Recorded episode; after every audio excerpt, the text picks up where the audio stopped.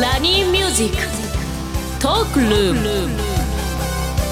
This program is brought to you by 日本能率協会総合研究所リスナーの皆さんおはようございます。大野泰敬です。おはようございます。石井加穂です。今日もポジティブライフを応援するお話をビジネスマスターの大野さんとお届けしていきます。よろしくお願いいたします。よろしくお願いいたします今日のゲストはですね我々多分知らない間に使ってます。知らない間にそうなんです。実は言うとすごく恩恵を受けているんだけれども意外に知らない。あ。そういった企業さんになりますになりますね。では早速このコーナーから行ってみましょう。大野康則のライフシフトマインド。このコーナーは一歩先を行く社会人のヒントを大野さんから素敵なゲストをご紹介いただきお話しいただきます本日はグローリー株式会社営業本部画像ソリューション推進部部長でいらっしゃいます。越智康夫さんにお越しいただきました。よろしくお願いいたします。はい、お願いします。今日ね越智さんをお招きしてお届けするテーマは顔認証技術ということで。顔認証技術？いや我々結構使ってますよ。だってどっかに入る時とか今顔認証で開くやつですとか。確かに。ね多分セキュリティとかねうんうん防犯とかそういうのにも今使われ始めてますもんね。そうですね。はい。でまずそもそもなんですけどグローリーという会社、はい石井さんご存知でした？あの申し訳ないんですけど初めてここでお聞きしまして。そうですよね、グローリーという会社はどういう業務というかどういう事業をされてる会社さんになるんですか？はい。あの、グローリーはですね、あの、先ほど皆さんの身近なところにっていうことで、お金にまつわる会社になりましてですね。お金。はい。あの、例えば、あの、コインロッカーとかですね、それから両替機っていうゲームセンターなんですね。これはお世話になってる。お世話になっておりね。確かにえでもその、まあ、両替機ですとか、まあ、コインロッカー、なんでこう認証サービスのサービスをこう始めてったんですか？はい、あの実はお金を数えるっていうのは硬貨とか紙幣とかをですね、まあ金種ごとに分けたりとかですね選別したりっていうことでいわゆるお金をいくらかもしくは千円札一万円札、こういったものを見分けるのに、はい。えー画像でですねえーそういったものを金種を見分けたりするっていうことで、はい、昔からですねこういう画像認識っていうのはお金を数える技術のえー裏にはとっても大切なものになります。確かにあれね1万円札とか5,000円札とかどうやって見分けてるのかえ画像であれ認識してるんですか？はい、あの人の目と同じようなあ形でですね500円とかですねそういった効果とかを瞬時に見分けて選別したりするっていうはいそういう風にして画像認識使ってますね。初めて知りました。いやーそうだったんです確かにね。しかもねああいうのって両替早いじゃないですか、はだから瞬時に把握してしあいくら入ってきた。ですぐに処理する。そのスピードまあテクノロジーを生かしてこの今回の顔認証の機器を作られていると。はい、いやすごいのが、はい。99.9%ん？すごくないですか？もうもうほぼほぼ間違えないんですか？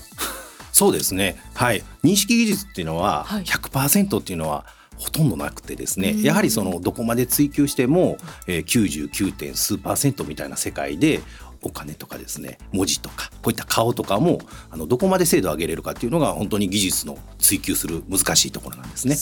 そうなんですねえ今だとどういったところで具体的に使われてるんですかね？はい、私どもの顔認証技術というのはもう2010年ぐらいからですね、はい、もうあの市場にですねはい。出てるんですけれども、主にあのセキュリティ目的っていうことで、えーいわゆるあの商業施設の入り口とか、えー小売店の入り口で、えーいわゆるあの万引きとかですね、うん。そういったの迷惑行為の方を、はい。いわゆるいつ来るかわからない方を次来られた時にそういうことをさせないためのシステムとしてですねお客様からご要望いただいてですねはいもうかれこれ123年ですねこういうシステムを展開させていただいているのが顔認証の始まりになります。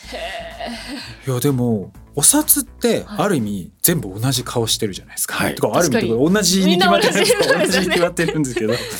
顔って人によって表情とか、そうね筋肉の動かし方とかみんなそれぞれ違うじゃないですか、はい。どどこを見てるんですか？はい、これはですねいわゆる顔の全体を捉まえる技術とかですねお札もですねこうパターンマッチングって言ってある一定の特徴を捉えて分けていく技術を顔でも目と鼻と口っていうのはあの人間では変わりませんよね。確かはい、でその変わらないものの位置関係とかをですね、まあ、独自の技術を使って高速に選別できる技術とのを開発できたのがきっかけになります。に知らないところで安全のしてね。使われてたんですね。でこの骨格？ん骨格を認識してはい。人数を計測したりはい、できる、はい。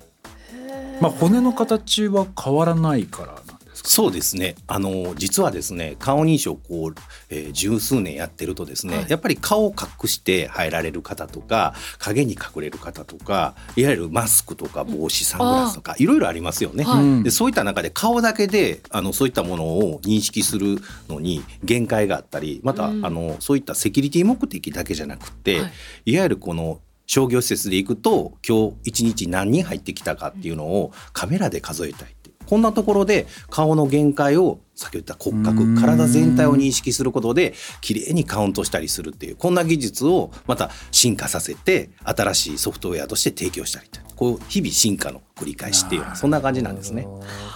いや石井さんあれなんですよ、はい。あの顔の筋肉とか動かすの得意じゃないですか。あそうなんですよ。そうこうなんか あのなんだろう別人の顔にこう 表情になったりするの得意なんですけどそれも見破られちゃうわけですえメイクとかも得意なんですけど全然別人みたいなメイクメイクとかも全くはい。ほそれ本当なんですか？はい、あのー開発当初はやはりあの女性の方っていうのはですねあのマンションの入退室でもものをご提供させてもらったらですね、まああのえー朝ですね、えーお化粧せずゴミを捨てる時とか。想像ついて笑っちゃはい。でそういったところでやはりそのお客様からのその課題っていうのをはい。商品を提供してでこういったの女性の変化に対応しなきゃいけないとかですね。うん。またあのサングラスをかけてる人を認識しなきゃいけないとかいろいろ日々お客様のあお声をこう、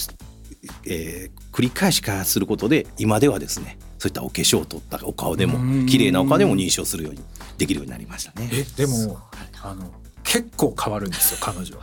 あのまず髪も変えるあし、ね格好も変わるしそれでももう絶対見分けられる。はい、あのーやはりその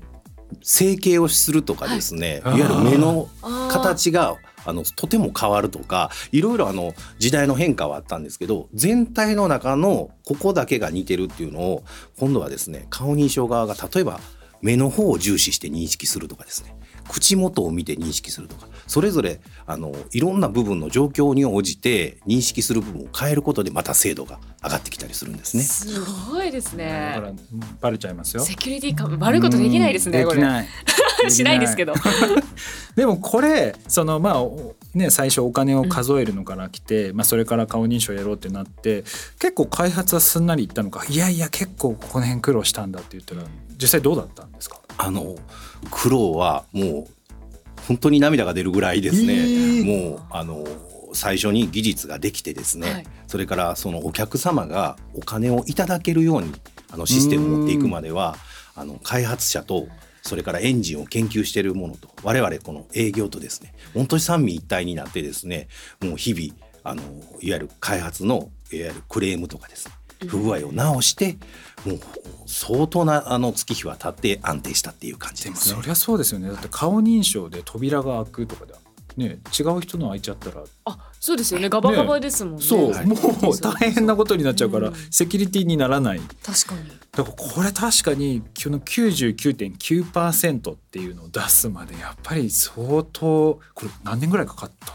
あのーその当初からですねすごく明るい環境でであのすごく顔の綺麗な登録ができたらですね本当にもう10年ぐらい前から、えー、99%は出てたんですけど歩きながら普通にお客様がわからないような状況で入ったものを認証させて間違いないものを当てるっていうのはですね本当にこの、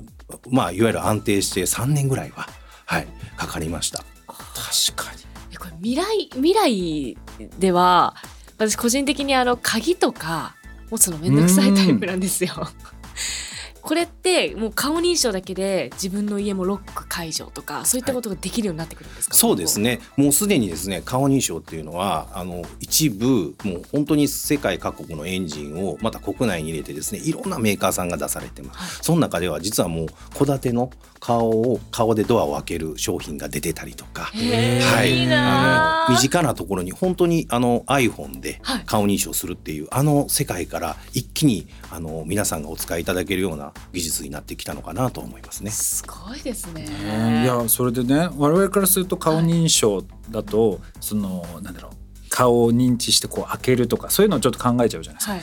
広がりがすごいんですよ。例えば、うん。車両ナンバーを認識して、うん。例えばいつもこう物流倉庫とかにこう来てるトラック毎回チェックするの時間かかって渋滞になっちゃったりするじゃないですか。確かに。それがそのままあ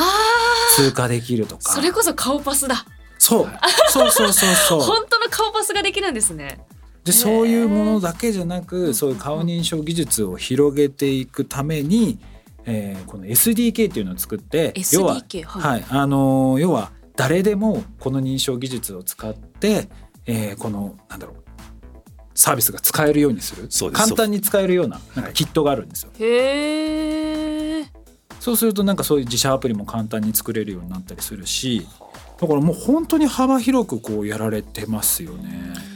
はい、あのもともとは先ほど言ったウォークスルー型の顔認証ということで商業施設に入って、はいでそれがまあ5年経ったりしてですね認識技術がいいよ評判がいいよじゃあこのエンジンだけ提供してもらえないかみたいなお客様とか開発の会社さんがご相談があってですねそういった SDK を提供すると私たちでは想像できない業界とかそういったシーンでですねまあうまく開発していただいて世に自分たちのエンジンが出ていくっていうケースとかが、はい、すごく数多くあったりしますね。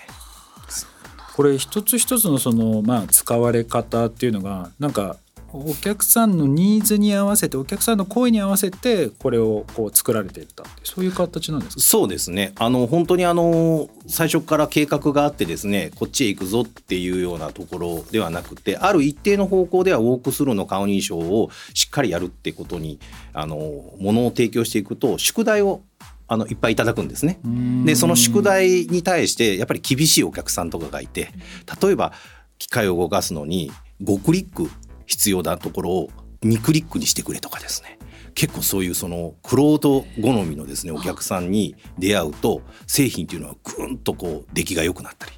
そうやってこうであのお客様と何人か出会うことで自然とシステムが、まあ、食らいついていくと成長していくみたいな、はい、そんな感じで、はい、今ありますね。いやあのなんていうんですかサービスってこうまあ最初の段階から戦略として作ってるパターンもあればこうやってお客さんの声をこう聞きながら徐々にこう商品をこう増やしていく、えー機能追加をしていくっていうパターンがあると思うんですけどこの機能追加をしていくってこう結構簡単ではあの口では簡単なんですけど意外にやるのが大変なんじゃないかなと思うんですけどこの辺開発とかも結構大変だったんじゃないですそうですねあの実はこの私どものウォークスルー型顔認証は非常に多くの設計者や研究者がそれぞれのパートであの思いを持って作ってるんですね。でその中にはあの一回お客様のところに連れて行ってくれと開発者が。んでどんな風に使ってるか教えてほしいと。それによってですね我々営業がこういうものを作ってほしいってあの開発者に言うんですけどいやそれはこういう機能だけ作ればお客さんの満足を得れるから、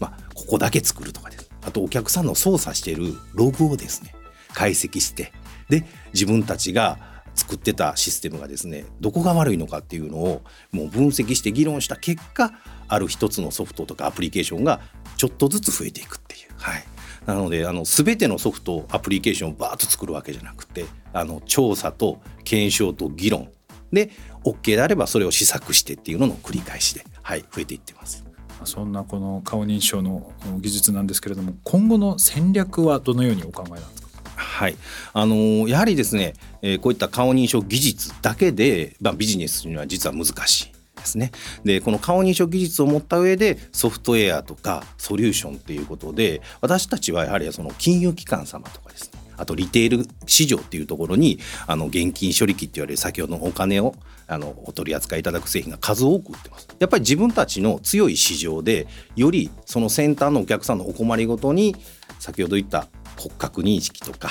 顔認識とかそれを補完する認識技術を使ってソリューションをあの数多く提供していきたいというふうに思ってます。おちさん今日はありがとうございました。ありがとうございます。以上大野康則のライフシフトマインドでした。今後リスナーの皆さんのお悩みなども相談に乗っていきたいと思っております。お悩みはラジオ日経番組ウェブサイトか私石井加穂のインスタグラムでも募集しています。ひらがなで喜びと検索してみてください。ストーリーにて質問箱を設置しますのでぜひぜひ皆さんご質問をお寄せください